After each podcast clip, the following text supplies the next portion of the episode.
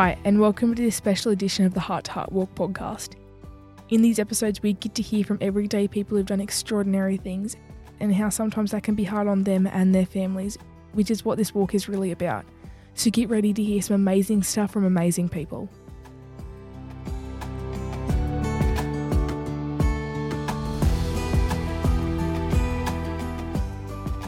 So, Heart to Heart Walk podcast listeners, today's episode is one of the chats that we have with everyday people that's led an extraordinary life. And today's episode will be another hot debrief episode where we'll go through what worked well, what didn't work so well, and what that person may or may not do differently if they had their time again. And today we have Tony Waller, OAM, who's had a, actually a, a, parallel life. You've uh, you've had a, an extensive career in Fire Rescue New South Wales and also surf life saving. So um, yeah, welcome, Tony. Thanks, Matt, and thanks for having me today. Thanks for the invite. No, I really appreciate it. So, Tony, I must admit, I did get a, a bottle of water when I got your bio, and you know your career spans back uh, literally to the year I was born, back to 1975. Looking at looking at your timeline when um, you kicked off with surf lifesaving as a patrolman, and tied up in that, you've also spent 41 years with Fire Rescue New South Wales. So We've got a lot to get through, I see coming. But look, right at the very start, would you just tell us a little bit about yourself, where you grew up, and you know what led you to this career line? Yeah, thanks, Matty. Well, I've, I've grown up and lived all my life at, at Coogee in the eastern suburbs. I've been lucky enough to live, you know, 150 metres from the beach for most of my life. And uh, so it was inevitable, I guess, that I would have joined the surf club, which is just down at the end of my street. Yeah, 1975 started as a cadet there, and um, you know, coming out of Nippers and into into the, the club junior ranks, and got your bronze medallion a couple of years later, and then I've been patrolling ever since, and still currently patrolling. I think this is my 48th season down on the beach at Coogee. 48 and years. love every minute. 48 years, yeah, and wow. um, you know, it's just been a it's been a constant in my life. Um, my sons are also involved in surf life saving. And sometimes Sharon's like, well, what am I going to do today? And I always suggest you should do a bronze medallion. It doesn't go over too well. But it, it's just been a, a, mainstay of my life. And I think that the, um, the grounding that I got in surf life saving led to that community service piece and then also to want to become a firefighter. And it didn't hurt at the interview. You know, it was actually a talking point when I was in there being been interviewed about, oh, I see that you're in the surf club and you know done rescues and you know community service and the stuff like that. So that that sort of carried me, and then getting into surf life saving sort of led me into becoming a, a crewman a couple of years later on the Westpac Rescue Helicopter, and again still there and active since uh, I think I joined in the season of 84, 85, and I've been there since. Uh, still a rescue crewman and air crewman out at Westpac in wow. Sydney. Geez, that's going back a ways, and you're still kicking along. Still kicking along. You know, every every six months they uh, put us in the pool. We have to do our our run, swim, runs in the surf, and a, a pool swim, and a four kilometre run, and sit ups, push ups, and chin ups. So every six months, it's sort of held me to account. It's made sure that I've looked after my body all these years because uh, yeah. if you don't pass your test, you don't get to fly. So yeah, yeah. So it's just one of those things. I guess that's a big motivator when you're doing something you love to make sure you can keep doing it. But yeah, that's a wow, that's a a big credit to you all these years on. Still, still... It's, getting a little bit harder, I must say. Right? so, we're all it's like Dad's army out there at the moment. We're all a little bit old, a lot of experience, but the bodies aren't what they used to be. Yeah, I'm sure. I'm sure. So, look, going back to going through to joining the fire, the fire brigade, New South Wales Fire Brigade, back in those days. So, you said your inroads through surf lifesaving sort of helped you, but what was it like joining for you back then? Oh wow! Um, you know, the fire brigade um, has moved on, you know, over the decades. I, I, was there for, I think, 41 years, four months, 15,095 days to be exact. um, so, you know, 1981, mate, was uh, woolen line tamers uniforms, um, you know, very basic equipment. Uh, breathing apparatus had not been on, on the trucks for every firefighter for much time. In fact, I was actually called a fireman because there were no female firefighters at that stage. Yeah, right. So but probably that first sort of decade, it was it was a, a man's domain. You know, like it was uh, very military in its style. Um, I arrived day one at the training college at Alexandria, yep. and uh, in my period, it was three months of uh, basic training at the academy. Uh, and then you were sent out for three months on probation at a station to uh, be assessed by your station commander. And then at the end of the six months, you did a confirmation of appointment exam. And if you didn't past that and you didn't get a good fitness report from the officer that had been in charge of for three months, they could let you go. So the first six months was very, you know, you were on tender hooks because you had to make sure you were passing your exams and, Yeah. and fitting in. And then at the end of that six months, then you uh, you were put onto the superannuation scheme and you were there and ready to go. So yeah, first six months with you know th- literally three months. So there wasn't a lot of training, nothing like what the the kids get now. Like you know, Yeah. by, the time they walk out of that academy, they are you know fit for purpose and ready to go. We did a lot of learning um, through osmosis and through a, a mentor program. The, Yeah. the senior man on your shift was God, and he taught you everything you needed to do. And you know, occasionally you would talk to the, the station commander. And in fact, in those early days, like late seventies, station commanders still sat in their own mess room and, and didn't actually sit in with the men, even when there was one, you know, three firefighters and one officer. Really? there were still stations with little single mess rooms so that you weren't uh, with the officer you know it was only just changing uh, furniture within the fire station. We would drive through the district and we loved junk days because we go oh there's a new orange lounge down there on macleay street and we go down and pick it up on the back of the truck and bring it back.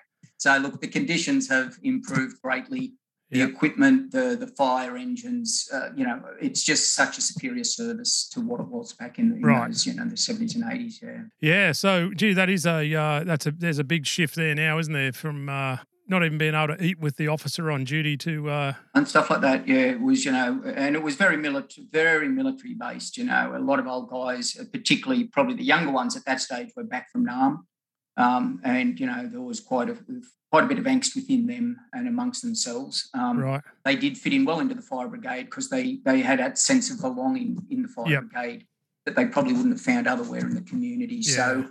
Um, it, you know, very much so, but it was a man's world. It was a hard world. Um, you know, they weren't backwards at telling you you were wrong and you were doing the wrong thing. Yep. Um, it's a different workplace now. You know, Absolutely. It was back in those days for sure. Yeah. So where was your first station? My first station was Darlinghurst. Right. Um, and back in, back in early 80s, that was uh, Fire City. That was Fort Apache, the Bronx, and Fire City all tied up into one. We actually had the police jump squad uh, for the casinos and illegal gambling and, and drinking and that up in the cross. Roger Rogers and all those guys were in the actual fire station. Um, and we were down on the ground floor. They were different times. And we had uh, a single truck, and it was a, a station officer and six firefighters jammed on one truck. As the junior man at the time, I sat on the jump seat between the driver and the officer without a seatbelt. yeah. Right. Um, and that was what we did, one engine. And then in about 88, they gave us a set of turntable ladders back that had been taken away many decades before. And so all of a sudden it became a, a two truck station, which made it a little bit more more fun, a little bit more Wow. camaraderie, a bigger crew. So, but that, it was Fire City. So uh, back in that day, you know, we were in those early 80s and that was the era where there was not much regulation around backpackers and stuff. And that we were at that prolific stage where backpackers were becoming very common. They were overcrowded and we were you, know, you didn't go through a night shift up there where you didn't go to an active fire. Uh, You know, on a, Wow. Friday and a Saturday night, you might have had two or three active fires. So it was a fantastic learning ground for a young firefighter to learn their firemanship. Uh, Yeah. You know, so those early, that probably that first five or six. In fact, you know, my very first fire, we go back to that probationary period. I was um, my first fire, and it was only just recalled recently at my retirement, was I was still on probation and we weren't supposed to go into the fire because until the end of your six month period, you weren't actually superannuated. You, you, if you'd have got hurt, um, there was no coverage for you. So you were riding on the fire truck, but you weren't supposed to go into the fires. We, we had this um, fire in Roslyn Gardens at the, at the back of King's Cross, just a couple of streets back from big Coke sign. And it was a block of units and it was well alight. And it was like all hands on deck. And the officers, I don't care, get an asset on, you're going in. And on my very first fire, uh, uh, red message, you know, trucks coming from the city and Woollahra and Bondi, everyone was closing in on the joint. Yep. They were going down, the senior man was kicking doors in and we were going doing the search. And my very, very first fire, when I was not supposed to even be in the fire, um, I did the whole thing left hand search through the room into a bedroom. And I found a young girl under the bed Wow. and she had Down syndrome. And um, I carried her out. And um, that was sort of the hook for me. The job had substance. It was something you made a difference every day you went to work. Yeah, absolutely. Gee, that's a that's a hectic start of your career.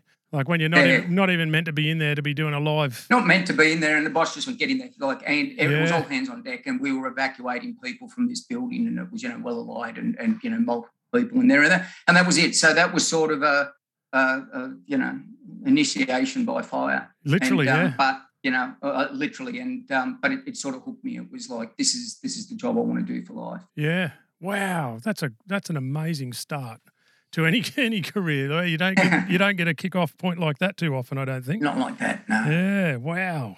So was most of your service in the brigade in the inner city city area? Yeah. So I was a suburbs brat. So I. Uh, I, I, progressed through from probationary firefighter at Darlinghurst through to the senior man on shift. And about 88, 89. So I'd lasted from 81, which you always used to keep your head down. You were never a senior officer. How, how long you been there? So oh, just a little bit of time, sir. You never said too much.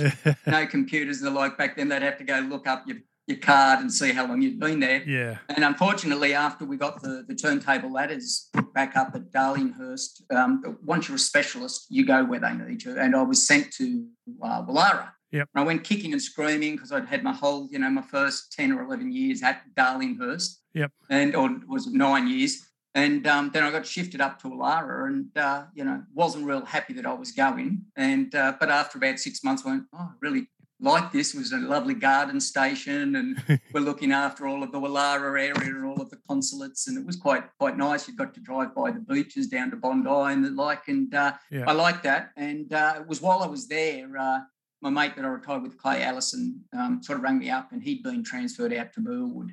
And he said, There's a spot out here. It's a rescue station. Are you going to come? I got it for you. Yeah. Boss said, Yay. I went, Yeah, you know what? Yeah, I will. So I went in and had to tell my station officer that I wanted to go to Burwood and my inspector. And they both said, You're mad. No, no, you're not going yet. No, we want you here. You're a ladder specialist. You're staying here. So anyway, this spot, there was a bit of a um, I came out in in orders. I was supposed to be transferred, and my inspector wouldn't let me go because he didn't want to lose me. And he said, "We need, you know, people with the skills that you've got here on the turntable ladders and the like." Because they invest a fair bit of money back in the day. That was one of the specialty areas you could go into, and it, it wasn't. The, you know, the State Rescue Board hadn't been around a long time. Remembering that the Grey Report and all Yeah, that came yeah. into play, and you know, in the particularly the early '80s, rescue was a very contested area. Everybody had a finger in the pie, from police fire ambulance, everyone was doing it, and there was always, you know, it was very much this is our patch, get out of our Oh, area and stuff like that, as you're aware. yeah. Um, so anyway, I, I I stuck my ground and I, I got transferred out to to uh, to Burwood, and that was really a it it got me going again because I'd become very happy living in the eastern suburbs and Right. working in the eastern suburbs and knowing my area, and it would probably it kicked me in the backside and got me studying again and actively, you know, practicing my skills as a fireman. So I got out there and I became a rescue operator at Burwood. And, you know, that was a, just a, a hub of excellence. The guys that were out there were just all masters of rescue on that. You could rattle off a, Yeah. a dozen names of people that you'd know that, you know, in, in the uh, in the rescue fraternity that were just guys that you just learn from. So I got out there and it was great because that I'd been riding, I was a firefighter for, I was 41 years in the job and I was a firefighter on the trucks for the first 20 years. So I just loved it. I'd got to senior firefighter, no matter where I went, just from my seniority, I always ended up being the senior firefighter. Yeah. And um, and so I just love that because you're always the guy on the hose or the guy leading Yeah, crew yeah. or, you know, all that sort of stuff, but none of the responsibility of Yeah. the station officer doing all that. And but I sort of got to a point where once I got there, I, I'd got um, sort of reinvigorated, I might say, at Burwood, and I started to study for my officer exams, and from there, that sort of once I became a station officer, I also then you were sort of either sent to wherever they wanted you to go as a Yeah. station commander back then. Not so and much saying came then. out Yep. saying senior rescue instructor required. So I applied and got in, and then you had to go through a process. Back in the back in the day, you were a, a rescue instructor for the fire brigade, but you had to be put your application forward to the state rescue board and be accepted by your peers, you Yeah, know, the yeah. police and, and the ambos, and that would review your application. And I I went through, and uh, Bruce, who you interviewed just Yeah. recently, and myself were one of the last couple of firers that actually went through that process. They stopped doing that, but you actually used to be certified by the state rescue board. Yeah, that's right. Um, yeah, to become yeah. a senior rescue instructor. Yeah, Yes, so. I went through that process. Yeah, and I was just in the right place at the right time. USAR was kicking into gear. We'd uh, we'd taken um, over. Uh, ambulance had um, decided to, to cut back on their rescue, and we had a whole lot of rescue stations to bring online. So we were training. The rescue instructors were all over the place, both regionally and in the metro areas, running rescue courses. and we had this fledgling thing there, just floundering along, urban search and rescue. You know, so yeah. Um, and then while while I was actually at the rescue section, and I spent just short of ten years there as a station officer and USAR instructor, rescue instructor. Yep. There was this uh, at that stage under the State of Emergency Rescue Management Act. There was this, you know, concept of you know you you um, you had to be capable of managing all the risks in your area. Yeah. Policy said. Yep.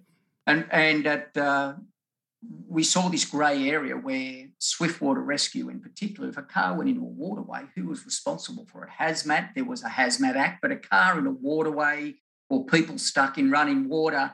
And there was this specialty called Swiftwater, and no one knew much about it. That's and right, So I wrote I wrote a report up, and I was actually given one of the first two overseas study trips for firefighters. Up until that, only an officer would go overseas to investigate things and the like. And, and Ian MacDougall, the ex um, Oh yeah. admiral from the Yeah. Royal Australian Navy that became our commissioner sort of went, you know what, I'm, I'm actually, you got all these talented guys and I'm going to put out this, you know, this program where they can start to travel the world and see things. So I got chosen to go to America and, uh, and, and investigate and bring back skill sets around Swiftwater. So I was sent over and put in contact by the then assistant commissioner, Greg Mullins. He put me in contact Uh-huh. with all these contacts in Los Angeles.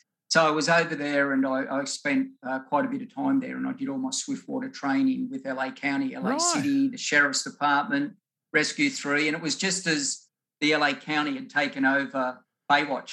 Um, so they'd actually just become, life, lifeguarding had just become one of their things. So while I was there, I got to, you know, ride on the Baywatch boats and, and patrol on the towers as a lifesaver. Yeah, yeah it was What a- unreal. It was a just boys' own stuff, you know. Yeah. Yeah, and and I came back with uh, flood and and uh, floodwater and swiftwater credentials, Yep. and um, then that became one of my little projects back at uh, at the rescue section. And uh, back in the day, there was a guy Murray Tucker down in Victoria, a lovely guy. We reached out to him. He had an educational background, but there were no units of competency at that stage that had been mapped. There was nothing to do, so we Yeah. basically had to go. Well, what are we going to do here?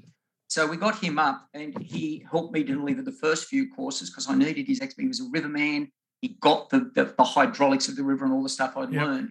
And I was really able to be mentored by him to the extent of, you know, how do you explain the hydraulics of a river and the like? So yeah. we went down that path. And then at that stage, we started to use the whitewater park. It took Yep. a little bit of getting in there. But at- in the early days, they let me run my own fire rescue swiftwater courses. So Did we they? started to do that.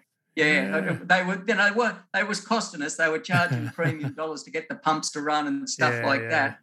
And um, so, but yeah, so I trained initially. We, we trained the first, you know, hundred fireys um, out there ourselves at, at the Whitewater Park. Back in the day, we um we freelanced out a little bit ourselves from the from the mountains down to it was actually Rescue Three International based course that we did through the Swiftwater Rescue Centre there at Penrith. Um, which That's is the it, which is the Olympic Whitewater Centre that was made for the 2000 Olympics. For those that aren't familiar with it, yeah, wow, that's interesting. You went all the way over to the states to do that, and uh, they didn't send me over. that, and they didn't send me me- over to the states. No, I had to do right. the No, so Australian that was version. it. You should have wrote up a better report. and look, so for me at the moment, um, a little bit bittersweet because here I am now retired, and in the very sort of the last few months, all of this stuff that started to happen back in, you know, about oh, it was about '98. Yep. Uh, it's all come to fruition, you know. So I've fought, fought this battle for decades with my senior officers. Yeah, yeah, but Tony, you're not putting them in the water. Yeah, boss, we've got to put them in the water. You know, we run into burning fires. We do hazardous chemical Yeah. spills. And if they're well trained, they'll be fine. Trust me. But they didn't trust me. Yeah, And we really, really pushed. It was land based. Yeah. Um, at, at one stage, it was anytime you mentioned Swiftwater, their eyes glazed over. So at Yeah. one stage, it was FART, Fire Aquatic Rescue Training. So you know, Yeah. anything I could say that wasn't wasn't to do with Swiftwater, I got a little bit further with. And now we look at it, and it's you know we've just been given extra funding by the government. All of the agencies have, yeah. and you can see during times of flood how important Oh, it is. yeah. Remembering that the person person being rescued doesn't care what badge you got on. But now there's this commonality, you know. And in the last sort of 12 months, the fireys and the AMBOs and the SES and, Yep. and, and the police, everybody's been training together, which is where we need to be. Yeah. You know, like the the patch shouldn't matter. This is all about saving lives and looking after the communities. Yeah, that's You know, right. the state state government pumps a lot of money into us, and we've got to get that right. you know. Absolutely. So that parochial you know that that tribalism has to stop, and we just all have to get on. And, and we're there. I think that's really happening now. You've seen it with the flood. You've seen it with the rural, you know, with the rural fire stuff. It's a lot better than it was in the eighties. You know, you know that we would go to you know training meetings with all of the key players at state rescue board level, and people not talking to you and stuff like that. It was just the most bizarre period. There, there was the no chit chat at morning 90s. tea. oh no, there wasn't. It was just this deadly silence. You go, oh, please just let me out of here. Yeah. You play paper, scissors, rocks if they were saying, oh, you've got to go to a state rescue board meeting tomorrow. You know, so Yeah. yeah.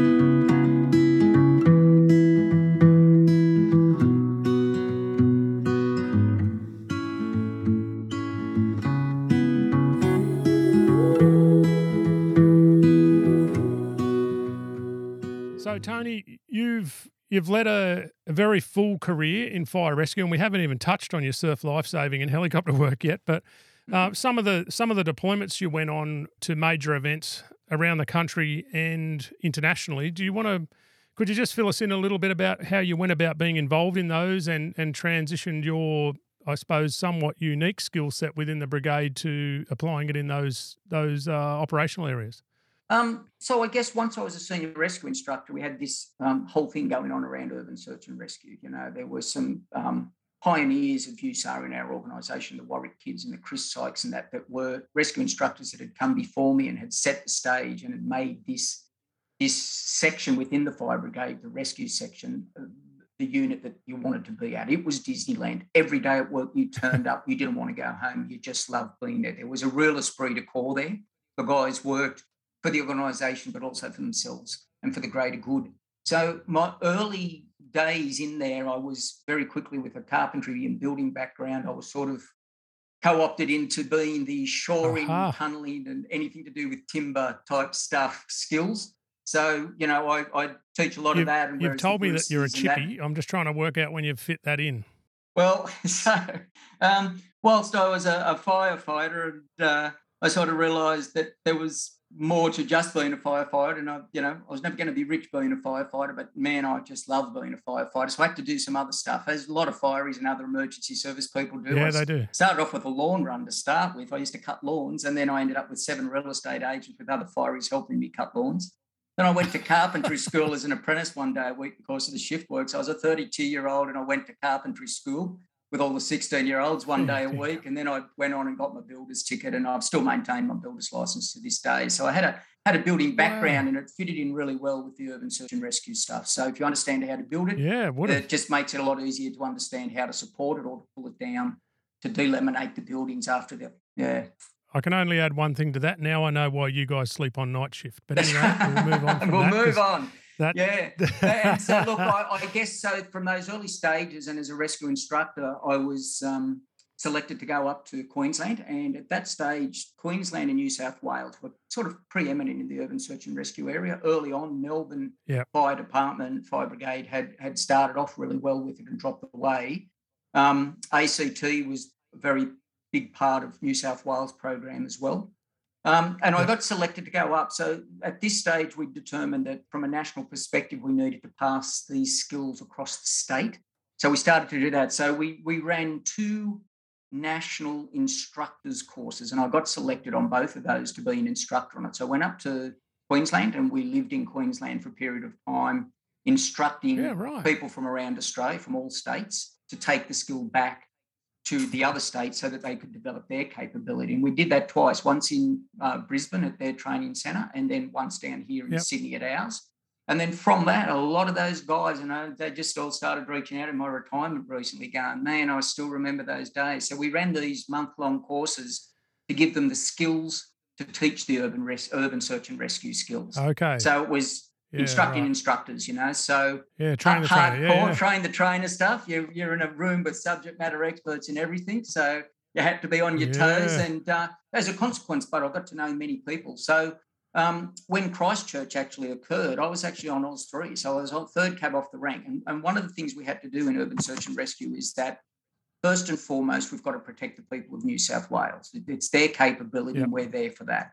If we're going to do anything interstate or internationally, we have to be at least two deep to do that. And we know through experience, you've got to be about four deep to get two task forces up and running because people have got family commitments and the like and that. So um, anyway, bit of pill to swallow. Brucey got on the on the plane and off he went straight away over to Christchurch. Yep. Um, and I was on Oz three, and Oz three was a uh, course we had Oz one and Oz two at that stage task forces, which were um, Queensland and New South Wales, and then Oz three was made up of they went well let's let's blood some of the other states, let's bring them in and let's make them a part of this. So I was uh, Ah, team okay. leader within Oz three, which they called the fruit salad team. So we had, we had apples, bananas, and pineapples, and it had its own complexities of working out who who in the zoo, how you made your teams up, Right. what their skill sets were. Different states did things differently, used different equipment, used different rescue tools. Um, one state didn't have portage capability, another did. So you had to mix your teams up, and then we had to get out into the field. Now we were there after the first two had deployed um, we rocked in and we were just at the end of the rescue and going into the recovery phase. So the first couple of days we were out there, we were still um, going into Latimer Square, you know, into the red zone as they call it, Yeah, Latimer. Square, the CBD. And, you know, it was at a point where we were um, delaminating, um, getting into the buildings and looking for people. And we were literally, you know, one of the, well, in the telltales that there was somebody dead under the rubble with blowflies.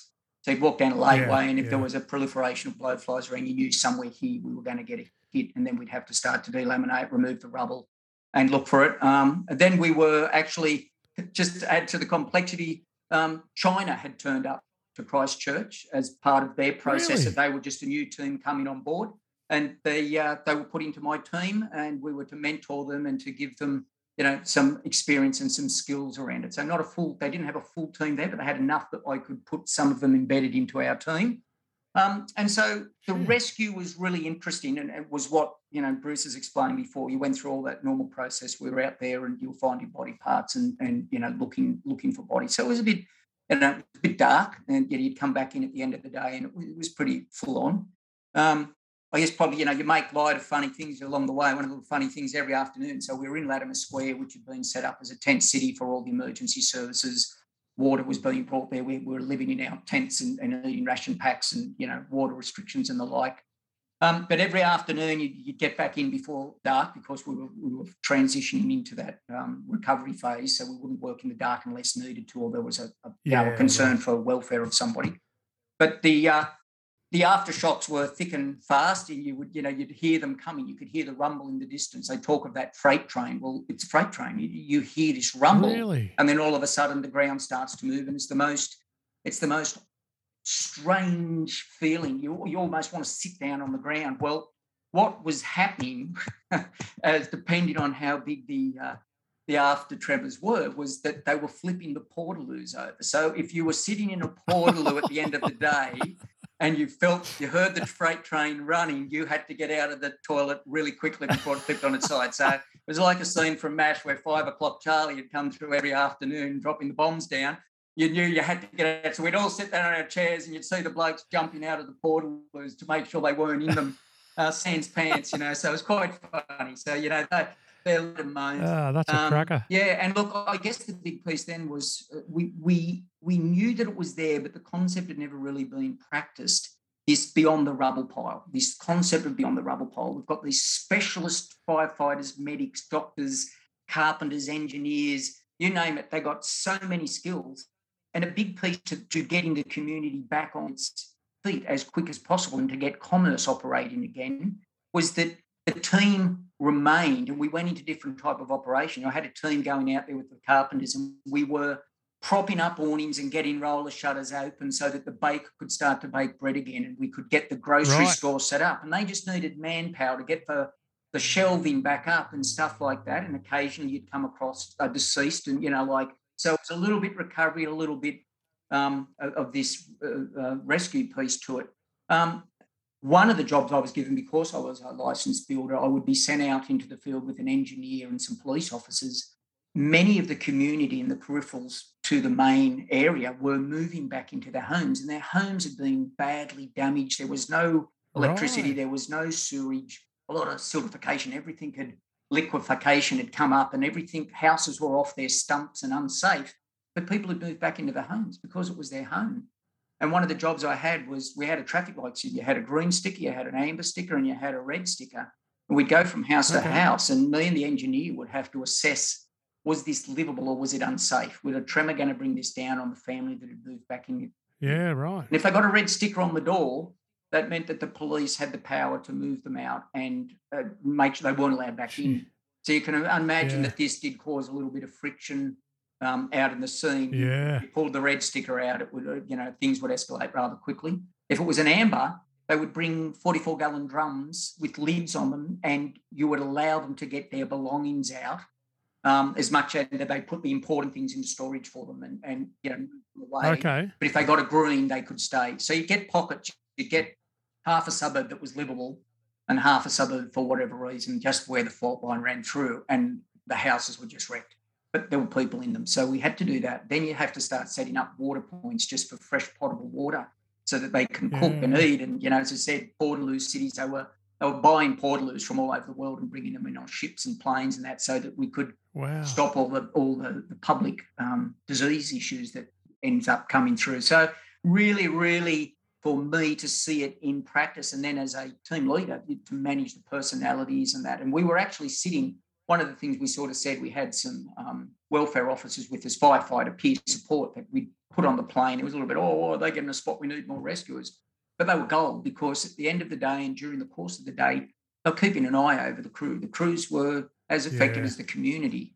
Um, eh, we were actually, they purchased a TV. We put the TV up on a table in one of the tents. So there was like a rec room. So at the end of the day, they could kick back, maybe catch a bit of sport, whatever. And the, the government set up a, a link so you could ring home uh, for free on, on a big on a big caravan that had had phones, you know, mobile phones weren't as prolific.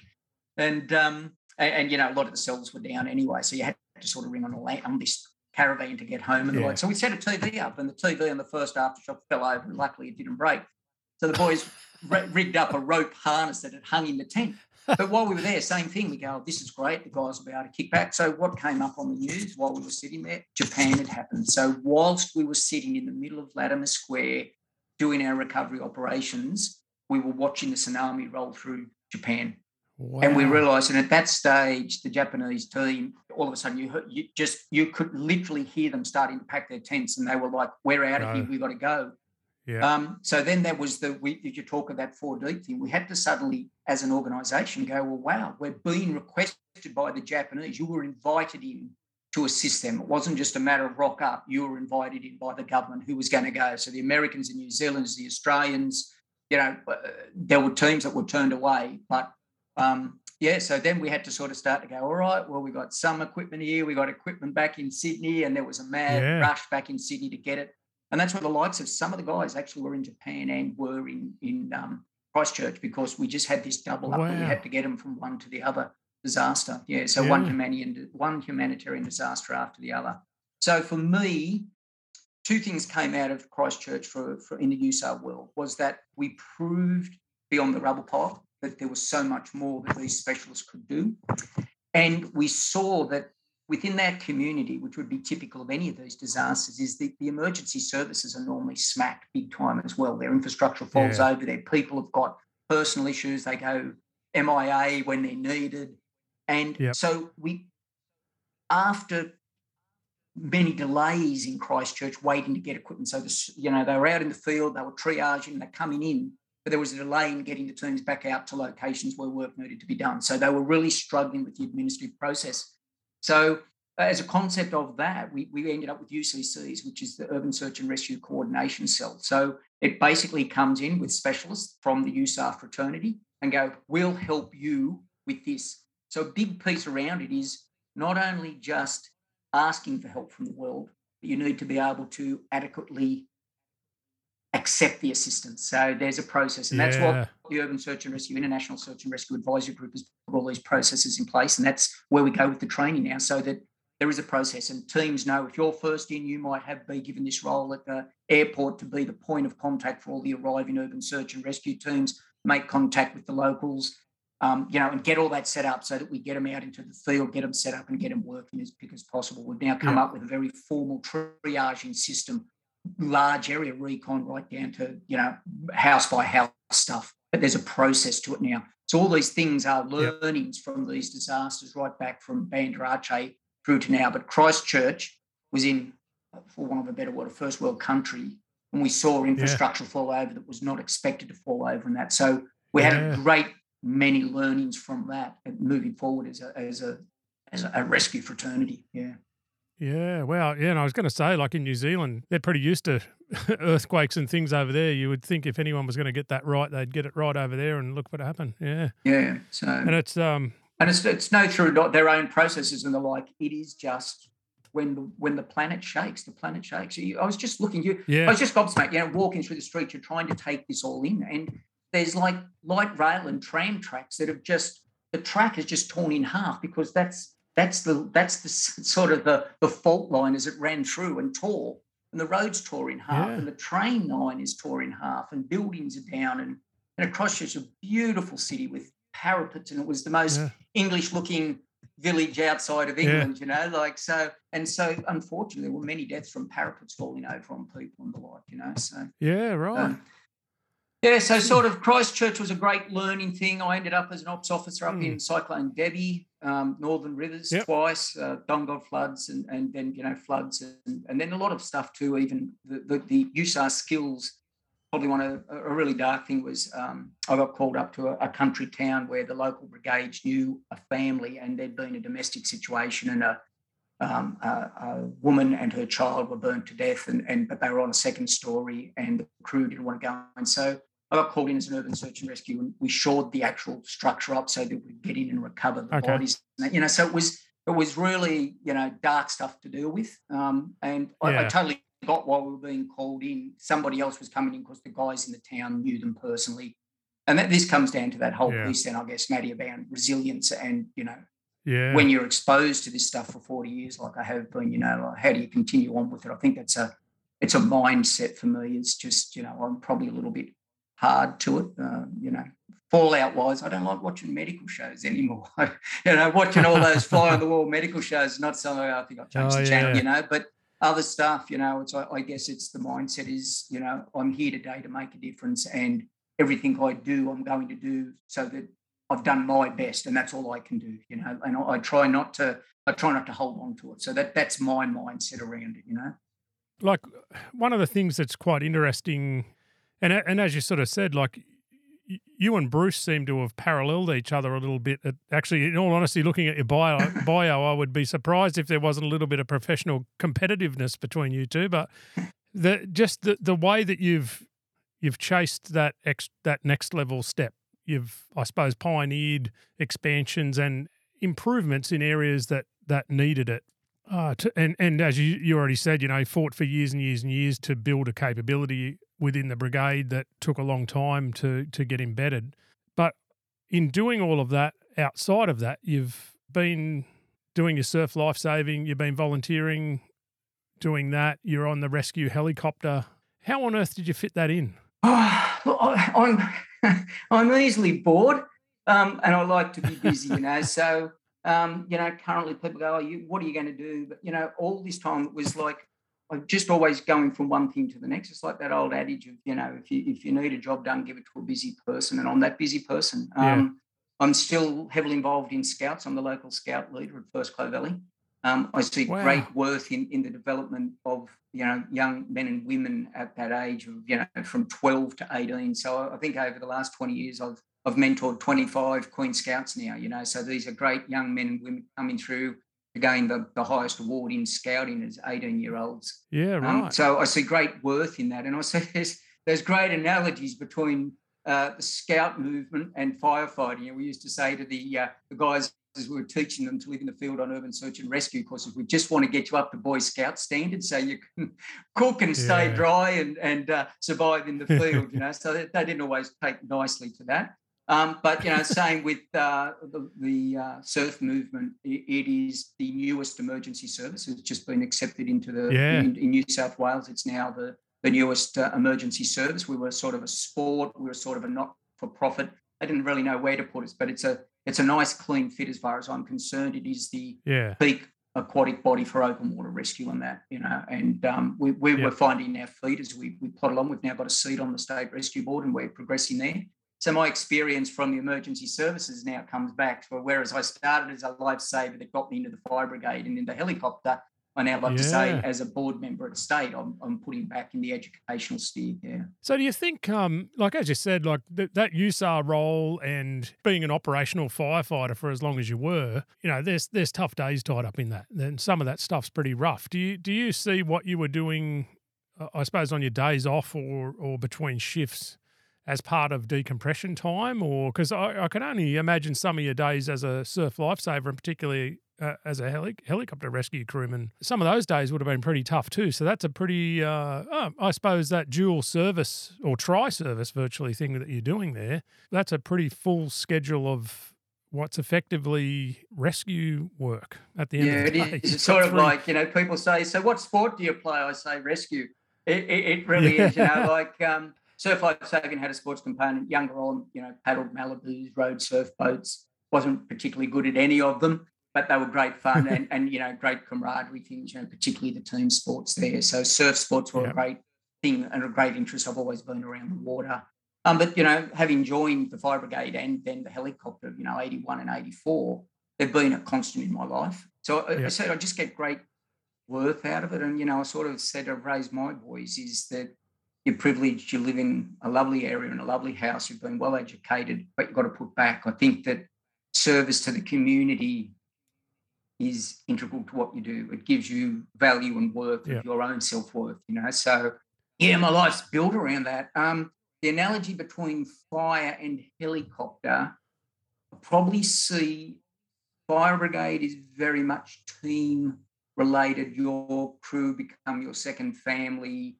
You talk, you decompress with them. You know, there would be stuff I would discuss with my mates at work that I wouldn't bring home to my wife helicopter, particularly as a rescue crewman, where you're down the wire, and in particularly what we do now from where the helicopters evolved, you know, with toll and the ambulance takeover and all the stuff that's in there over the last few decades.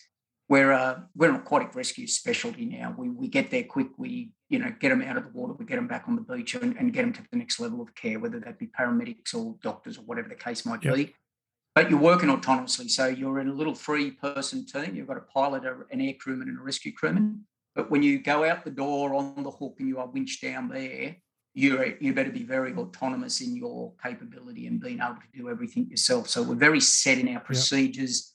Yep. But you, I, I, guess just the experiences of all of the, the road crash rescue and uh, things that I've attended in my career hold me in good stead. I'm very sure of my own abilities. And as I said, I train, train, train, and maintain, and that's integral to me. I, I think that I would suffer greatly if I if I went to a scenario, particularly like one of those surf rescues at the bottom of a sea cliff.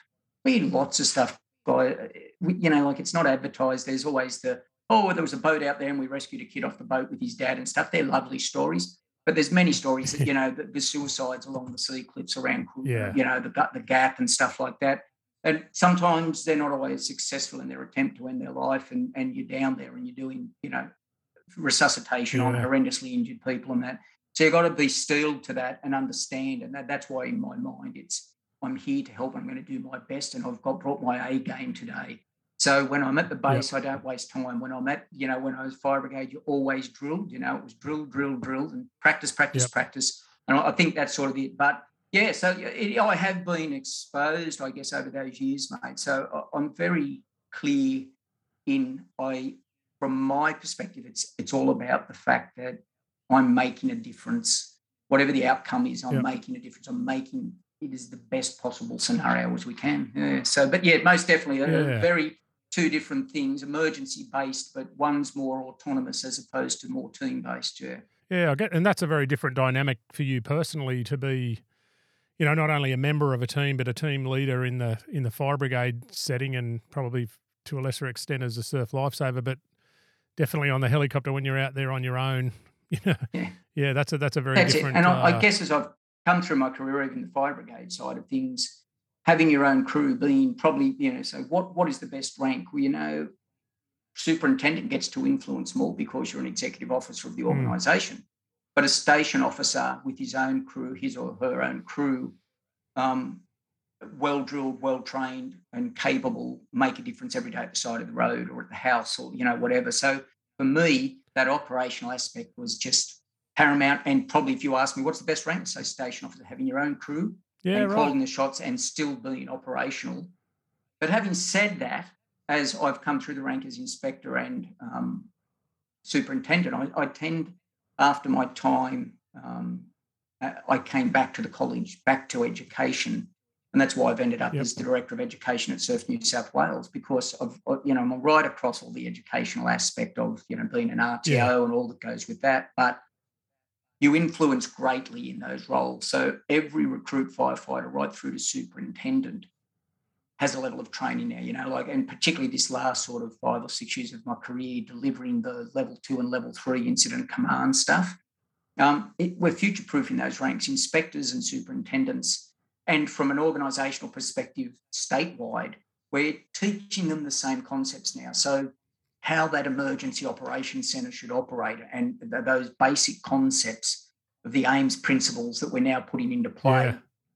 And, and, with all these um, recent, you know, bushfires and, and floods and the like, they're all getting well drilled at it. We all it's interagency. Are, yeah. They all talk nice, play nice in the sandpit, which wasn't always the way. Yeah. Sometimes it was the broker, we're in charge. You go away. We're not going to take your help. Yeah, yeah. But it's been, you know, this this latest flooding. It's just showing you how important it is for all of these agencies, including Surf Life Saving, have all been out in the field affecting rescues yeah. from water sources. Even in, in it, yeah. Even inland yeah. for you guys, yeah. So that's it. So from that perspective, this latter part of my career has been you know, as I said, as a senior officer, you get to influence a little bit more at a higher level. Um, yeah. But you know, don't underestimate the role of a station commander with a well-drilled crew. They they make the world go round. Yeah. So one of the things that we talked a bit about off air too was your f- absolute uh, focus on training and being prepared. How do you think you've? I don't know. How how has that influenced you as a as an operator? Do you think over your over the course of your careers, if we call it that? I, I guess so. Particularly when I went to Burwood and I was with these just these dedicated firefighters that just loved the craft of rescue and were trying to expand the capability from a station level. And that's where those rescue contests. I think they were just trying to outdo Black. Well, that was at Blacktown. That's right. Bruce will tell you that. um, but you know, those rescue contests, as I said, somebody was, oh, they're a pantomime. Well, you know what? They put process and practice into place. You would do drills, you would practice over and over and over processes and techniques to be effective with the tools. And when you look back at all of the concepts over the last 20 years at Road Crash Rescue and the processes and the tools and the techniques that have changed, step blocks, uh, glass management kits, um, yeah. you know, like stabilization arms, the Halton foot, different, you know, all these different things that have yeah. come out have come out of rescue contests and then been put back into the field. You know, being able to yeah. take the side of a car out in, you know, 20 minutes as opposed to an hour because you all understand the concept of what you're trying. And now that uh, Arrow or Anrara, as it was, those early days, we're bringing the guys together and we'd, we'd work domestic rescue, you know, cutting things off limbs and and uh, you know stuff like yeah. that. It, all these little specialty areas. How do you drill a hole in a glass bottle? How do you get a jade bracelet yeah. off a wrist? All those things come about because of that training. So as a leader within rescue, when you were like had your own rescue crew and that, two things: routine and training if you set those expectations, they very rarely let you down. But the routine of you would turn up, be on time, be dressed, be shaven, be professional looking, have yeah. your own personal equipment ready to go, then do the, the actual maintenance of the equipment. Then we'll go and do a drill. Then we'll do the community engagement. Now it's free time. So you, yeah. if you set the crew to know what they had to do and you were participating in that with them, you were part of it. So the yeah, routine yeah. and you know learn by doing as the boy scouts say you know that's how the whole process works. The older boys show the younger boys and girls how to yeah. do it. And that's really the same in the fire brigade. It was very much built around that that, that there was a seniority system which is somewhat broken down. When i first started there was a fourth class probationary fireman fourth class fireman third second first first a grade right. leading you know like so there was a huge rank structure that you went through and you worked through your craft before you got to be a senior firefighter um, yeah, yeah. Right. So we've cut back on that now. It's you know there's not as many ranks within yeah. it, um, and we've now we, we, put them through formal nationally recognised qualifications and the like. So I seem to think that the theory and that component, but that the old guys, the old smoke chewers and that, when they were kneeling on your back, making sure you didn't leave, and you know you had the hose and your ears were burning and that, they were they were pretty good days too to learn your craft very very quickly. So, yeah. yeah. yeah. Yeah, some of those guys had a lot of experience too. So, uh, and like yourself now, you know, having just very recently retired, but you probably look back fondly at, well, look, maybe not fondly is the right word, but you, you look back with, uh, I suppose, admiration at some of those old smoke chewers, as you call them, back in the day. But I mean, you know, there's probably lots of young men and women in the brigade now that would be looking at you exactly the same. And, and I guess that just... there was a realization when someone said, "When did you know you needed to retire?" And it was you know only a couple of months ago. I was out at the out at the college and I'd been out there. Two things happened in the one week. I uh, I was invited back to be a pioneer of rescue of USAR, and I was there to give yeah, a talk yeah, about yeah. you know the history and stuff on it. I went, oh gee, I'm, I'm now that old guy, you know. And I was standing in the foyer, and in the foyer of the new academy, there's this huge mural of the Buckingham's fire, which was like 1968 or something like that.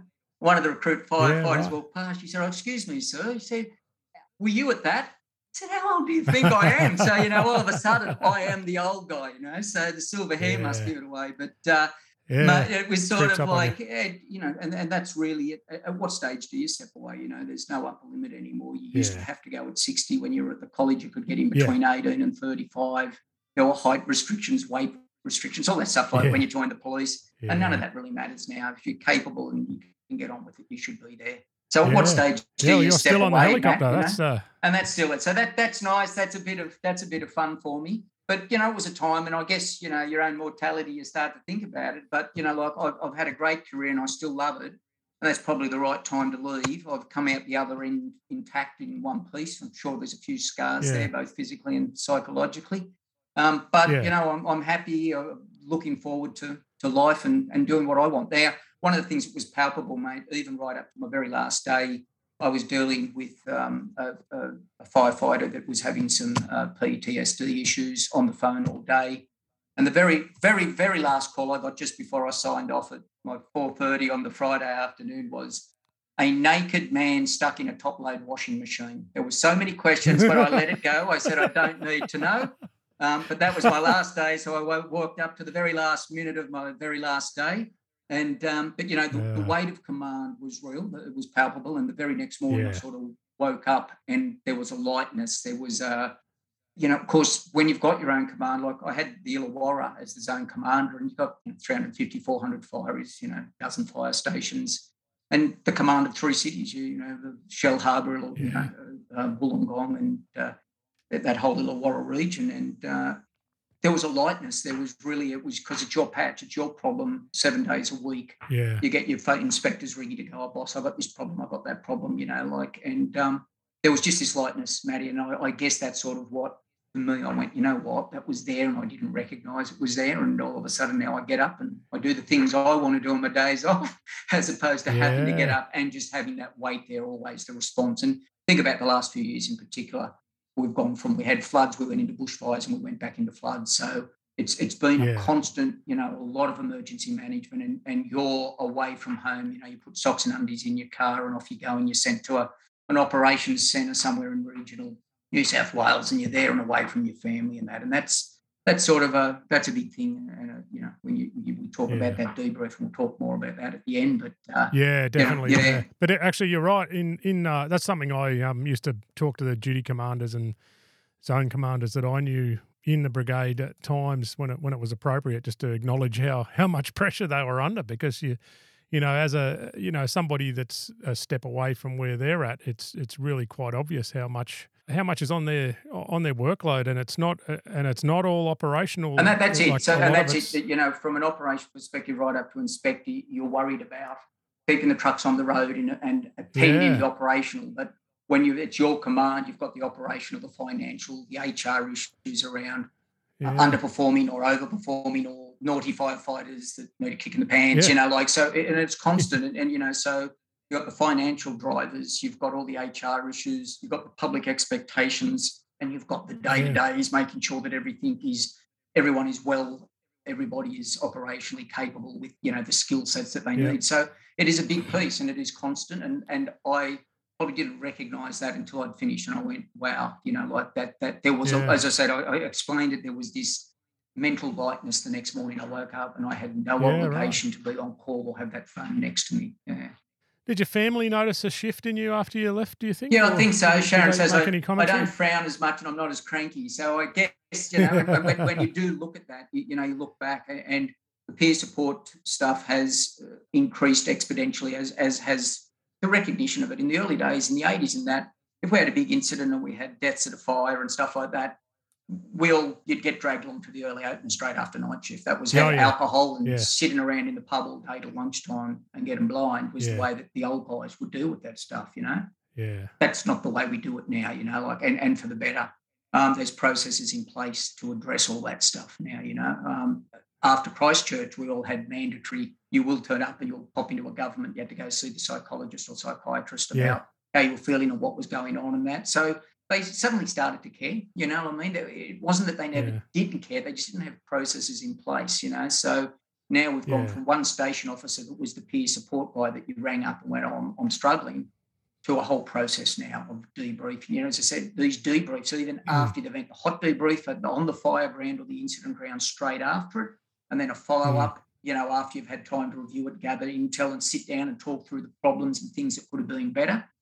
Um, and then the follow-up calls with with your commanders to make sure that the teams are all going along all right and you know everyone's cruising along. So there is a much better process now than what it was in the early 80s. Yeah, most definitely.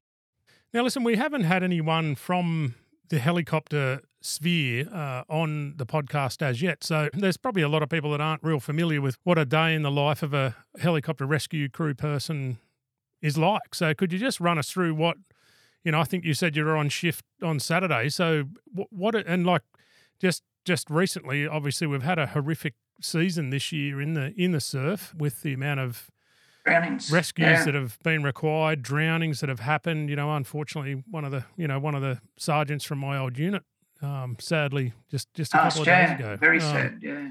Um, look, yeah, I, I, guess it's, it's uh, tragic. So historically, uh, this is 2023 is our 50th year. So it is the uh, it was the first the Sydney Westpac Rescue Helicopter was the first civil rescue helicopter in the country. Uh, started in 73. I joined in 84, so it'd been going 11 years when I joined. Uh, notice went up on the Surf Club notice board. Helicopter crewman required um, turn up yeah. on Saturday. So we got thrown off the rocks. At... Tell me, was that the old was that the old bubble bell yeah, oh, helicopter no, days? It was very close. We just got rid of it and gone. We had a, a jet ranger and a squirrel had just arrived. Right. When I sort of rocked along. So uh, I've seen the historic pictures of the old MASH helicopters. and I, uh, yeah. so I, I, turned up, 120 lifesavers turned up and they threw us off the rocks at Collaroy, said swim across to Longreef. It was in August, so it was the wow. middle of winter in your speedos. I got out and I'm shivering, you know, like there wasn't much fat on me back in the day. And uh, then they went, all right, you were the first, you know, 12 guys or something, get in the helicopter. And we went up to 50 foot. They said, jump out. And wow. some fools jumped out. Six of the 12 jumped out and six went, get stuff, not doing that. And then of the yeah. six, um, three of us got trained up and two of us are still there from 1984.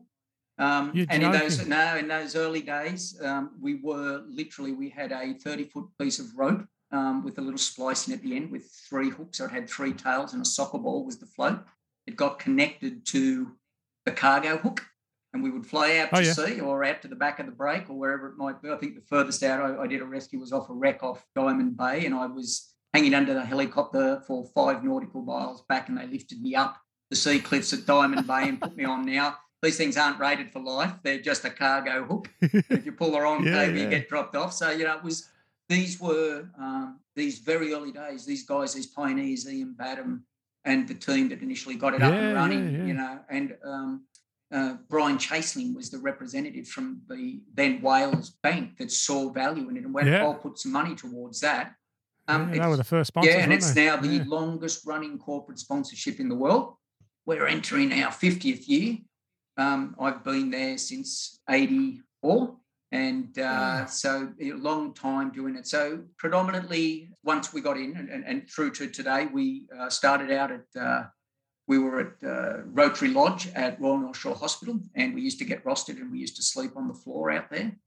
And um, we were there at the introduction of the interhospital transfer system with uh, doctors and, and helicopters going to get sick people. So we would, you know, I was a foundation crew member out at Careflight, and uh, we used to sleep yeah, yeah, sleep right. on the floor in the office above the morgue. Um, and we'd get up and go out, and we had the helicopter just out in the paddock on the oval and a little shipping container with our gear in it. We'd get our flight suits on and we'd fly up to Blackheath or one of the little district hospitals in the Blue Mountains and then fly back yeah. down to Westmead to bring a little old lady down that had yeah. septicemia or something, you know. So they were the early days. They were the groundbreaking days of what it is now, this multi-million dollar contract where these yeah. huge helicopters from Tyler flying all over the state. Yeah. So we were there at the They're start enormous, of that. Yeah. So um, you know, we, we were there and then, you know, we progressed, probably brought the SCAT officers on from Paul Featherstone and yep. a whole bunch of the SCATties came on board. And their expertise in rope rescue and the like really changed the way we did things. We were still just cowboys jumping out the door and doing our best as surf life savers. And it professionalised us a lot. And, and uh, again, you know, the likes of myself and Clay Allison and that, we had cordage skills that were complementary because of our firefighting with yeah. the ambos. Yeah, yeah. And we started to look at different ways of doing things that were much safer. And then we introduced, we introduced the paramedics as well as the doctors and, and the crewmen on. And then we went to bigger machines and so a typical day for me now is we uh, roster on, we turn up out there, we um, check the helicopter from front to back, the pilot do all the mechanical stuff, and the crew check medical packs and all of the winches and all the gear that we might use and your PPE. Um, and then we sit and wait. So we've got a simulator out there. We practice our uh, our skill sets around water rescue. We've got different techniques that we use. So snatch and grab where if they're in a wave zone or in close to the rocks, we can get in real quick and get out before we get smashed by the waves. We've got a floating line system where we've got a 60 foot piece of rope that hangs between the rescue swimmer and the hook so that we can maneuver around okay. in the rock in the rocks and in the white zone. It's uh, very unforgiving with a three and a half ton helicopter and a steel cable. If you're down yeah. there in the wave zone and the cable gets around your leg or around your neck or something, you're going to do yourself a serious yeah. harm. So we've tried to mitigate a lot of the risk and a lot of the processes um, that uh, are now taught uh, were invented by us and they've gone to the other services. A lot of the stuff there within the industry has come out of the, the Sydney Westpac base. Um, and now yeah, it's right. really, you know, that CRM and and the skills of all of the guys out. It's a little bit of dad's army. I'm second youngest out there now, I think, mate. But uh, time for some young blood. Um, but we just can't keep them, they move on. And, and uh, but you know, the right. experience that we've got just makes us a very safe operation, and we fulfil a niche yeah. within the rescue fraternity. We are yeah skilled watermen um, operating in green water and, and, white water around the beaches and the sea cliffs and the like. So we're not there to be an ambulance. We're not there to be paramedics. We're there yeah. to get an unfortunate soul, a rock fisherman, uh, uh, you know, a swimmer that's been dragged out to sea out of the wave zone or out of that. You know, the most dangerous five kilometres of coast in Australia is between Botany Bay and um, South Head. There's more rock fishers yeah, die right? there and more people, more from head of population, but it's also got all yeah. the rock platforms and a lot of rock fishers die. Um, yeah, the recipe's right, isn't it? Recipe's yeah. right for it. And as a consequence, we're very, very proficient at, at getting the rock fishers and, yeah. and people out of surf zones and back to the beach. So, you know, yeah, it's yeah. about pick them up, get them back here and hand them over to the AMBOs or, or the docs on the helicopters to do the next level of care. So we're first aiders, we're lifesavers and we have good water skills and, and that's sort of what we do now. Yeah. And of course, having said that, um, we end up at floods. We've been, the machines have been getting sent out to the floods to assist getting people off the roofs of their houses and the like. So we've got a capability and we'll go wherever we're asked by any of the emergency services, and we tie in with the police. So the police coordination centre looks after our what they need us to do, and, so and taskings, all comes yeah, from right. that. Yeah. yeah. Did you go out to any of the floods yourself with the machine out there? Um, not this time. A couple of the other guys did. Depends if you're on, and some that's why you always keep your socks and undies in your locker, and because you just go, well, you're not coming back for three days, and off you go. Yeah. You know, so um, but yeah, no, just yesterday I was out there. We had a beacon go off somewhere along the coast. Um, they weren't yep. sure, so you're out there looking for potentially a, a boat that's gone under and the like, and uh, they found it, you know, in a tip at Parramatta. So you know, that's yeah, yeah. all that sort yeah. of stuff. Um, so every day is a little bit different. Um, you know, yeah. Uh, windsurfers when there's a big squall comes up and the wind changes direction, all of a sudden they're blown out of Botany Bay out the heads, and you're out at sea looking for a windsurfer lane on their board or a you know, it really is a lot of stuff and a lot of the, cliff access stuff, you know, getting getting them away yeah. from the dangerous aquatic environment back to a, back to a Yeah, safe it's a, that's a challenging, uh, challenging environment. That water versus cliffs versus Yeah, that's- and the power uh, of the ocean, that- you know, that's a you get in area. there when you see those guys playing around, when you're in that white water where you've got low buoyancy and they're getting Yeah. smashed, and even you being on the end of that hook, every time you get Yeah. pulled through that wave and the hook's got you held there, you feel the pressure come on. You just hope something's not going to catch you, or when you've got an Yeah. overturned boat, fishing line to tangle you up, the diesel or Yep. petrol in the water to burn your eyes or get on your skin, you know, all these hidden dangers when you're doing this job. So, yeah. But I'm still upright. That's the main thing, mate. Yeah. Is everyone uh, that's involved in the helicopter base out there, uh, obviously the pilots are going to be a bit different, but are all the crew members volunteers with No, Surf so Lifesaving? what Is that how- happened was I did my first 16 years out there as a true volunteer, uh, you know, in the infancy. Yep. And then the insurances became that expensive to have volunteers on. They said, whether you like it or not, we're going to pay you as a stipend because then you're Right. a professional and the insurance comes down. So for the last down, yeah, decade, right. we've been professionals. Um, yeah, albeit a stipend to, for your service out there, and um, it Yeah, keeps the right, right. insurance down. But uh, so there's different operating models. There's, I think, we've still got like I don't know, 12 bases around Australia, Gold Coast, you know, Western Australia, South Australia, and the like. And every operating model is a little bit different. South Australia still has volunteers on it. Um, you know, they, they're covered by different state legislation. So they like SES officers. We're not. And now, but we're an emergency service. Maybe we will be. So there's all that sort of political Yeah. stuff in the background that can change the role. Um, albeit there's not one person in Australia that's ever been charged by being rescued by a Westpac rescue helicopter. And that Yeah. that's pretty unique in the world, I think. So, yeah. So yeah, it's actually some. The reason I asked that is um, one of the other podcasts that I listen to is the Australasian Aeromedical podcast that um, Cameron Edgar and um, and James Cohen Yep. run. And yeah, th- one of the questions that he was saying he gets hit up with a lot is how on earth, like if somebody wants to get into being a helicopter crew person, how do they do that? And uh, yeah, that's what I was wondering. Like you, you're talking about the, you guys all getting greyer by the day out there. I was thinking it's probably a As I said, we were the we were a group of guys that came through, and we were given a chance as twenty year olds, and we're still there. yeah, And I think the model's Yeah. unique and, and brilliant because it gives the volunteer lifesavers a chance to be doing something that is unique and, and worthwhile. Um, we draw a lot of our air crew have military experience, either from Navy or Army. right. Um, Yep. They don't necessarily float real well. They're normally solid guys, ex-army or navy. Um, but the, if you're down the wire, you if you're down the wire, your, your water skills are really what's required. And that's why every six months Yeah. we get put through a, a regime of physical tests to make sure we maintain it. You know, so you know, I'm, I'm going all right for an old bloke. you certainly are.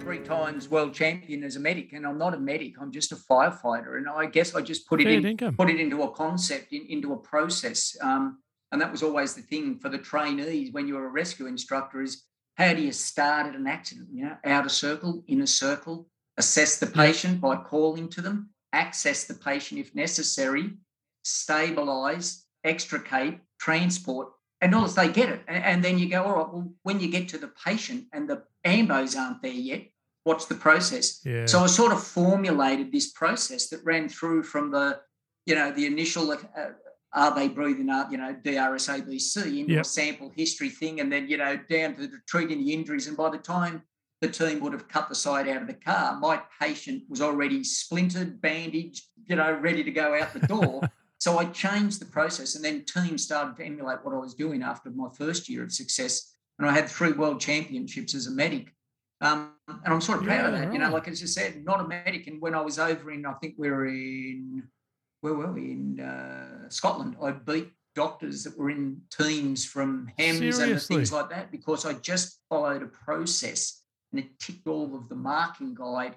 But it was a process that any first aider could follow to save a life at the side of a, at an accident. Yep. You know, so that was prime, that was yeah. pretty pretty good stuff. Yeah. So, uh, but other than Yeah. that, mate, it's you know that's I think you're you you applying that sort of philosophy to everything that you've done is obviously you know you've been a, you've been awarded an Order of Australia medal for your service to surf life saving and the community. I mean that's you know that's that's pretty rare in these circles to uh, to be recognised at that level. So what you've done for everybody, you know, everybody out there, especially in the water, obviously, but you know, your career extends to far beyond the water, far beyond the beach. In your time, is certainly well recognised. And I mean, going back to you know having our sort of interactions up in the Blue Mountains over the many years ago, I, I think there was uh, you know, and and I said the same sort of thing to Bruce Cameron. You, your approach to how you've done stuff throughout your career, your approach to rescue,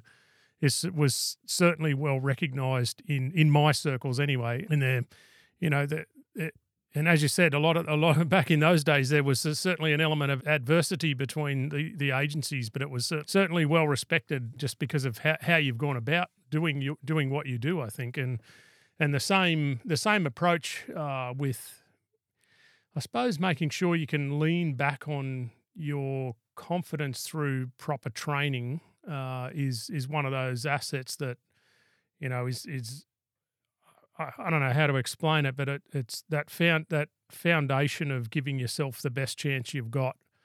Uh, and, and, being comfortable with the fact that when you get involved, it doesn't matter what comes your way, but getting thrown that that left field job or that thing that you may never have expected. You've mm. you've prepared yourself as as well as you can, and and uh, and that's and, really and interesting. best shot. Yeah, it's really interesting that you say that because I think next steps for the emergency services in New South Wales were, I think when we first came up with the concept of urban search and rescue, and when all of the candidates, police, yeah, we had police dog squad, we had the, the, the you know engineers yeah. and and the and the scatties and the like, all epaulets came off there was no rank. There was just yeah. a team leader or a course manager. And the rank yeah, was not right. how we were going to go about this. You know, like if you had three or four station officers there and you were in the team, you were digging holes like everyone else. Your role was that, that sort of thing. I, and it worked a treat. And what it did create was a lot of um, camaraderie between agencies that wasn't always there. So it really was an icebreaker. Yep.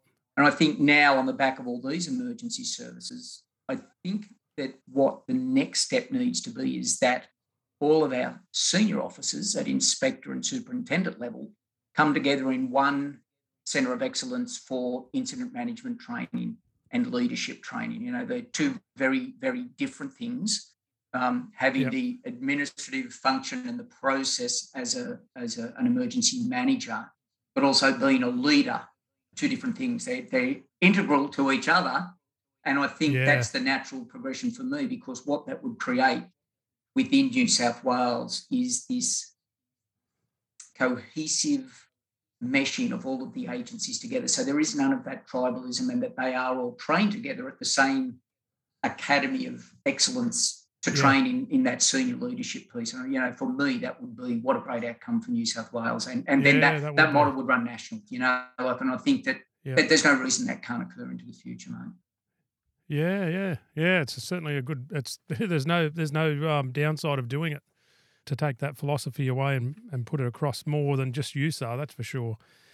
Listen, we've been having we've been chatting for a good while now. Um, and I think we've hit this point in time where I'd like to ask you those three questions that we mentioned at the start. So, as we've already talked about the importance of debriefs and what they can do, but looking back across your careers, and I'll put a put an S on the end of that for sure, given given your uh, dedication and involvement to your career lines. What do you think's worked well for you? From my perspective, enthusiasm, love of the job, um, being capable, attaining skills, has has always worked well for me. Um, and that routine, and as a leader within the organisation, when you had your own crew, and that that routine was really important. Um, what did probably work so well is probably at times the life balance piece, you know, like um, yeah, all emergency fraternities understand it. When when the jobs, you know, the flag goes up and whatever the job might be, bushfires, floods, rescue, if that is your job, you have an obligation to go. And it's sometimes, you know, on the home front, my wife has just been steadfast. She was always there to manage the house and the kids and do all those issues while I was away in other parts of the world or other parts of the state or country, training um, or, already incidents, you know, like she was just always there. And she, I'm sure that she had concerns at times when I was off, you know, at, rescues and the like. She probably still does. so I think probably what I didn't do well was I probably there was was a time when I left the rescue section, went back to the station, which she sort of said, you know, do you understand how many family events you've missed this year? You know, from christenings Yeah. to weddings to kids' parties and the like. And I sort of dwelt on that, and it was time to you know leave and go back to the the firehouse and have a little bit more. So that that's sort of something that sort of sticks in my craw a little bit. I probably could have done a little bit better, you know, like sometimes Yeah. the career did get in front of family, and family's what it's all about, mate. So you know, what would you I do? think I do. I do hear that pretty consistently. You know, like I think it comes with high achievement is usually overcommitment. yeah, overcommitment, and, and as you said, that that commitment to task. You're not going to walk away. Um, the people in New South Wales put a lot of money into training me and giving me the skills that I have. yeah. There's an obligation to pay back to the community. You know, like I had yeah, yeah, actually yeah. had one one of my firefighters. She said, "Tony, you, you're quite the conundrum to me." She said, "You're a capitalist pig with a socialist heart," and I said, "Well, I can live with that." you know, so as I said, I've always been a farmer, but I had other businesses along the way, and uh, but you know, you Yeah. never never let that get in the way of doing your job properly and caring for others, and I think that's a big piece of it. And I hope hope yeah, as a wow. father that that's rubbed off on my boys is that you know you have an obligation Yeah. to put back into the community in which you live, you know, in some way. Doesn't have to be a lot. Yeah. Both boys patrol at the beach and and they're on you know doing Right. their own their own things and that, but they continue to patrol.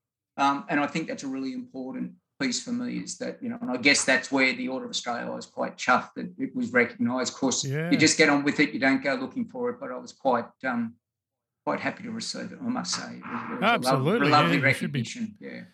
That's that's a proud moment for sure. That's uh, yeah, that's that is something else. So, look, I, I I always get challenged by this last question of what would you do differently. I don't know whether it should be asked. You know, would you would you tell yourself anything? You know, back when you back when you were eighteen years old, starting out as an adult into these career lines, would you tell yourself to do anything differently, or would you would you just inherently, or would you give someone else advice? I guess uh, if they were going to follow in your footsteps about how how they should go about it. Yeah, yeah, I would. I, you know, I would say, and it was one of the questions they asked at our retirement: Would you do it again? Yeah, in a heartbeat, mate. In a heartbeat. Mm. Um, what would I do differently? Probably for a lot of time, doing all the other businesses did stop me. So there was a while there I was very comfortable and loving being a fireman, but on my days off I was doing other stuff. I should have progressed. I, I started as a fire brigade baby as an 18 year old. I, I had probably another couple of ranks in me had I started a little bit earlier, and I, you know, and um, yeah, so I would say make education a real important piece of what you do. Um, having those academic qualifications to back up as you progress through the ranks. There's the trade related stuff, the vocational training stuff, but there is a need for higher education within all of the emergency services. I think the more that we learn about leadership and business, and you know, that's something that we none of us do well. You know, we're all emergency managers, but you know, maybe a little bit more training in the actual practical side of business and, and accounting and stuff like that would be very hard. So I would say get in there, get the academic credentials while you're sitting there young and you have less commitments than when you start having children and Yeah. the like. Get in there, get your degree, find something that's going to support you later on, and it it, will- it will come back to use it most definitely. Education's a real big piece for me. Yeah. I think there's two things in that too. Like a lot of a lot of the role as you get more senior is less and less technical Yeah. in in the sense of what the actual job is, isn't it? Yeah. So um and it also also from an an options point of view, I, I know the police are pretty heavy now on giving people uh, alternatives to continuing, but you've got to have a you've got to have something else you can transition into, and if you've got some sort of how would you call it less niche qualification, so uh, and and the fireys that I've that I know and and certainly police that I know that are have sort of said I'm not qualified to do anything else out in civvy land. Like what what can I possibly do? Everything I've got is tailored like, you know, I'm a bomb technician or I'm a you know, I'm a I'm a super qualified firefighter, but I want to go and do something else Yeah. now. You know, these these quals that I've got now, um, you know, don't really help me. And you know, since I got out and worked in another government department, I actually I did I didn't actually realise how well educated some of the the other workforces are out there. I think you get very absorbed in your agency's specific needs and what you're required to do within your job, and then yeah, you take a step out, and I, I couldn't believe some of the qualifications and, and levels of study that people have done to do, you know, what were to me fairly routine, mediocre type roles. Mm, like, and, and I, I, agree with you there, Matt. Uh, when I started in 80, everything was internal. You did it. It was, this is, yeah. here's the, the firemanship, the manual of firemanship, learn it, and you progress through yeah. the ranks. There was no need to go external. The guys that yeah, have progressed, right. and, you know, and obviously the further you progress, the better educated you are, the more you can influence at the higher ranks for the better of everyone that is under you, you know. So I think that you know, that education piece is we're blessed in Australia. We have a great education system. Make use of it while you're sitting there. Make use of your time. Yeah. I wish that I did more academically along the way than what I've done. You know. Right. Hmm. Yeah. Okay. And I think I, I one thing I wish one thing I'd tell myself uh, if I had my time again on that education point is there's never there's never going to be an easier time to get on with it and do it. yeah, that's right. it, it, yeah, there's yeah, plenty of time. The internet's changed everything, communications, you know, phones. And, and, you always think, oh, things will get easier later on. I think you just get busier and busier, so it. it gets harder and harder to actually do it rather than the other way around. But anyway, uh, look, thanks very much for the uh, for the chat. There is so much we didn't cover, um, uh, which is unfortunate because it, your story is you know it's so diverse it's actually hard to capture it all in one, in one chat. But uh, look I, like from oh wow what a what a uh, what a career and life you've led. The, the you, stuff buddy. that you've fit in there you know and your your obvious commitment to service helping others is just your, your whole life's been dedicated to that. That's quite a quite an amazing feat. And um, I, I, I don't I don't like the beach actually too much. I, I uh, I'm quite scared of the ocean to be honest with you. It's a it's a frightening place because I don't know much about yeah, it. But it's nice knowing there's people like you flying around. And uh, yeah, thanks very much. I've got to ask you one more question though. Is there a, is there a song you listen to in the helicopter on your way out to the filthy Category Five seas or whatever they call them, where there's twenty foot waves and overturned boats and all that sort of stuff to get yourself in the mood? No, no, no. Because what we're looking for is we're, we're looking for songs that are going to help these people on this walk.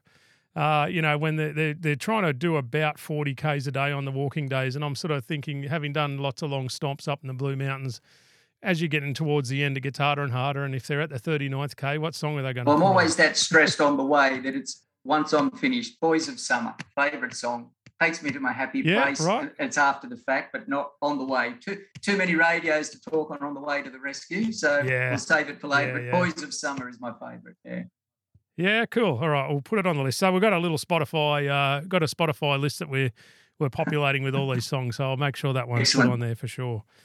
Hey, right, uh, look, thanks so much for your time. I really appreciate it. Yeah, it's it's so it's such a great opportunity for the listeners of this podcast just to have uh, to hear stories from what I, I'm sure you'd classify yourself as an average everyday person that's just got after it every day that you've you've been uh, getting up and and and look at what you've done. And what my message to everyone is: there's no reason why you can't do the same. But you know, it's it's really interesting for us is how you've managed yourself in such a uh, like a literally a hectic you know life that you've led on you know both your professional and you know volunteer uh, other private private fleets. So um yeah look it's an amazing story and thanks so much.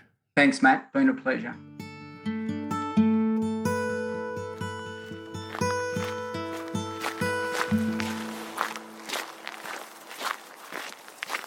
You've been listening to the Heart to Heart Foundation podcast people on their own journey for the awareness of mental health in our first responders.